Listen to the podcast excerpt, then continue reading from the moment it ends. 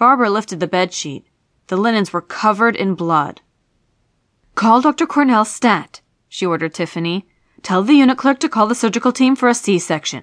It looks like a placental abruption. And send Jamie in here now. Tiffany flew from the room, her eyes as big as saucers.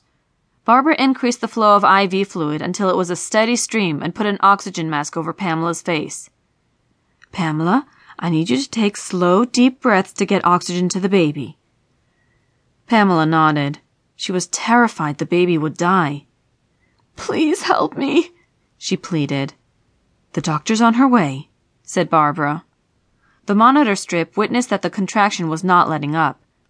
It was Pamela's body's way of clamping down the blood vessels in the uterus in an attempt to stop the bleeding coming from the detaching placenta. The baby's heart rate began to drop. Mother and baby were both losing too much blood. If they didn't get the baby out soon, they would both bleed to death. Dr. Constance Cornell came flying through the door as Barbara pushed the button on the electronic blood pressure machine. It beeped a reading of 90 over 50. She lifted the sheet for the doctor to assess the blood loss. Get her into OR now, Dr. Cornell ordered as she raced to change into scrubs. Jamie came through the door, followed by Tiffany. They unhooked the monitors and unlocked the wheels on the bed. Where's Mr. Ober? asked Barbara. He went to get something to eat, informed Tiffany. He's not back yet. Okay, grab a consent form, a catheter tray, and another bag of lactated ringers, ordered Barbara. Bring it to me in OR as quick as you can. Have the unit clerk tell the blood bank to start processing units of blood for this patient. I don't know how many we'll need. They should get started right away. Tiffany ran out the door, hoping she would remember everything she was supposed to do. Jamie helped Barbara wheel Pamela's bed into the operating room. The surgical team was opening sterile packs and setting up tables as fast as they could. When they moved Pamela onto the narrow surgical bed, blood dripped down the sheets onto the floor. Barbara hooked up the fetal monitor while Jamie put in Pamela's Foley catheter. The baby's heart rate was in the 80s and falling. Pamela cried out in pain just as Dr. Cornell and the assisting surgeon came in, holding their wet, scrubbed hands out in front of them.